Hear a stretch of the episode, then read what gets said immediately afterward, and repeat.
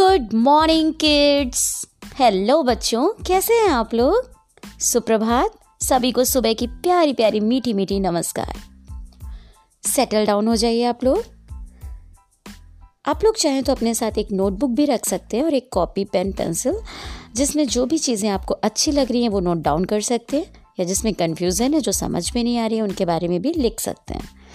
तो सारे मेरे इंटेलिजेंट स्टूडेंट्स जितने भी लोग ये सुन रहे हैं, जितने भी बच्चे, उनके गार्जियंस उनके फ्रेंड्स वो सब आज जानेंगे कि मैं उत्तर प्रदेश के बेसिक शिक्षा परिषद में चलने वाली पुस्तक कलरव, कक्षा पाँच से हिंदी की कुछ चैप्टर्स लेकर आपके सामने आई हूँ, जिसमें पेज नंबर ट्वेंटी सेवन पर आज का पाठ है, पाँच लाल बहादुर शास्त्री। बच्चों आपके विद्यालय में दो अक्टूबर को दो महान विभूतियों का जन्मदिन मनाया जाता है। एज वी ऑल नो एक मोहनदास करमचंद गांधी जी और दूसरे जय जवान और जय किसान का नारा देने वाले श्री लाल बहादुर शास्त्री।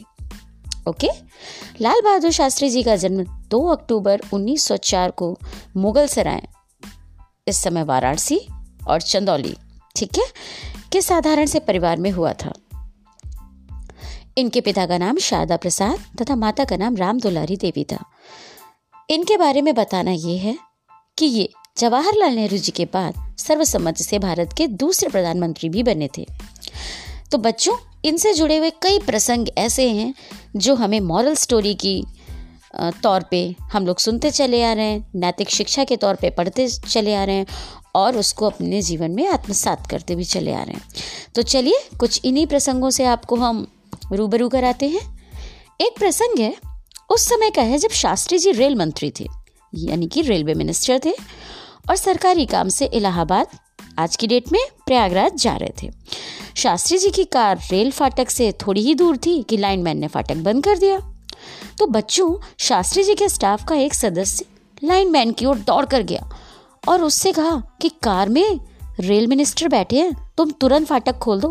लाइनमैन ने फाटक खोलने से साफ़ मना कर दिया और बोला कि मैं नहीं जानता कि कौन है रेल मंत्री और कौन प्रधानमंत्री।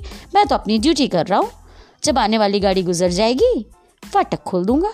स्टाफ के अफसर ने लौटकर कहा, श्रीमान, वह आदमी तो बड़ा जिद्दी है। उसके विरुद्ध सख्त कार्रवाई की जानी चाहिए। दूसरे दिन, जब लाइनमैन की तरक्की कर उसे आगे का ग्रेड दिया गया तो सभी लोग अचंभे में पड़ गए। सचो सोचो कैसे? अरे बच्चों ईमानदारी और कर्तव्य निष्ठा का गिफ्ट उसे किसने दिया? शास्त्री जी ने।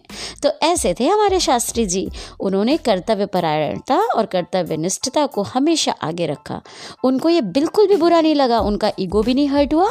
ना ही उन्हें ये सुन के गुस्सा आया कि, अरे, मैं रेल मिनिस्टर हूँ। मैं फाटक किस तरफ़ खड़ा हूँ और लाइनमैन ने मना कर दिया।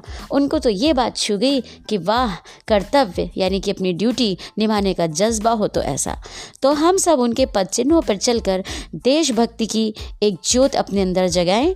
और बच्चों, हम भी कुछ ऐसा काम करें कि जिस कार्य के लिए हमें नियुक्त किया गया है, हम उसमें शत प्रतिशत, यानी कि हंड्रेड परसेंट ईमानदारी के साथ उस ड्यूटी का निर्वहन करें। यानी कि हम छोटे बच्चे हैं तो हम पढ़ाई करें ईमानदारी से।